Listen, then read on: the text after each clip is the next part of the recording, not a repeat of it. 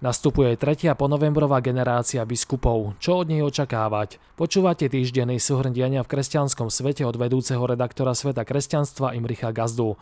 Podcastovo dnešnú Vatikánsku sedmu pre vás pripravil redaktor Pavol Hudák. Príjemné počúvanie. Po troch rokoch čakania na meno nového spišského diecézneho biskupa sme sa po roku a pol dozvedeli aj meno nového prešovského arcibiskupa metropolitu. Výber 48-ročného mnícha Jonáša Jozefa Maxima pôsobiaceho na Ukrajine do čela grécko-katolíckej cirkvi na Slovensku je pomerne veľkým prekvapením. Najmä pre tých, ktorí očakávali, že presun arcibiskupa Cyrila Vasila z Košíc do Prešova je už len otázkou času. Našich grécko-katolíkov tak bude viesť človek zvonku, ktorý nemá výraznejšiu pastoračnú skúsenosť zo Slovenska.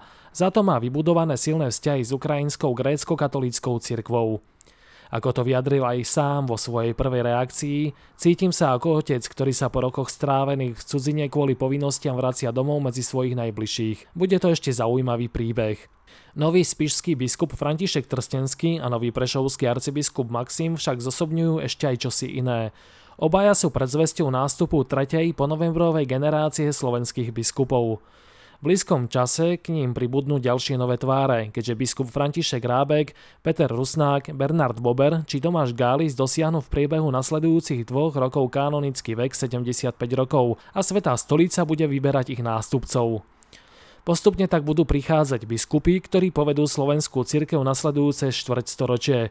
Čo ich bude spájať? Kým prvú ponovembrovú generáciu biskupov možno označiť za budovateľov a druhú za udržiavateľov, tak nasledujúca by mala mať ducha ohlasovateľov.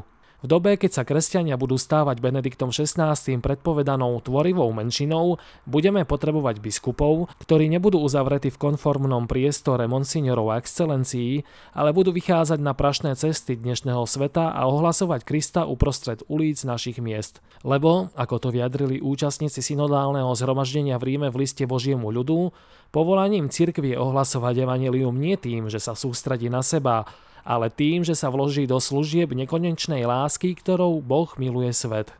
Aj o týchto výzvach sme počas uplynulých dní diskutovali s podporovateľmi a čitateľmi denníka Postoja sveta kresťanstva v Banskej Bystrici a Ružomberku. Aj keď obe diskusie boli svojim charakterom odlišné, veľmi nás povzbudil záujem stretnúť sa s nami a s našimi hostiami a spoločne uvažovať nad tým, čo robiť, aby cirkev bola skutočným svetlom a soľou, aby bola, ako to povedal v Ružomberku biskup Trstenský, nielen domom, ale aj domovom. Tí, ktorí sa na našich diskusiách nemohli zúčastniť, už čoskoro nájdu na našich webových stránkach videozáznam z rožomberskej diskusie spolu s prepisom toho najdôležitejšieho a najzaujímavejšieho, čo počas nej zaznelo. Vypočujte si v skratke aj ďalšie udalosti. V nedeľu sa vo Vatikáne končí zasadanie v synody biskupov na tému synodalita. Naplánovaná je záverečná súhrná správa, ktorá objasní dosiahnuté body dohody, poukáže na otvorené otázky a naznačí, ako pokračovať v práci. Latinský patriarcha Jeruzalema adresoval veriacim svojej diecézy pastiersky list, v ktorom vyzval na ukončenie 10 ročia trvajúcej okupácie Gazy a na vytvorenie národnej perspektívy pre palestínsky ľud. Pápež prijal rezignáciu 59-ročného poľského biskupa Gžegoža Kaša Nováka, ktorý čelil kritike za zlé zvládnutie sexuálnych škandálov v diecéze Sosnoviec. Marko Rupnik bude pôsobiť v slovenskej diecéze Koper. Kňaz umelec, ktorý je obvinený zo sexuálneho zneužívania, bol pred časom prepustený z rehole jezuitov. V Nigérii únoscovia zavraždili benediktinského mnícha, ktorý bol unesený s dvoma postulátmi v polovici októbra. Predseda konferencie biskupov Slovenska Bernard Bober zablahoželal novému predsedovi vlády a členom jeho kabinetu. Zároveň sa poďakoval odchádzajúcemu úradníckému kabinetu za jeho dočasnú službu v prospech občanov Slovenska. Arcibiskup Cyril Vasil odsudil výstavu Body Worlds, zneúcťovanie mŕtvol bolo vždy znakom barbarstva, vyhlásil košický eparchiálny biskup.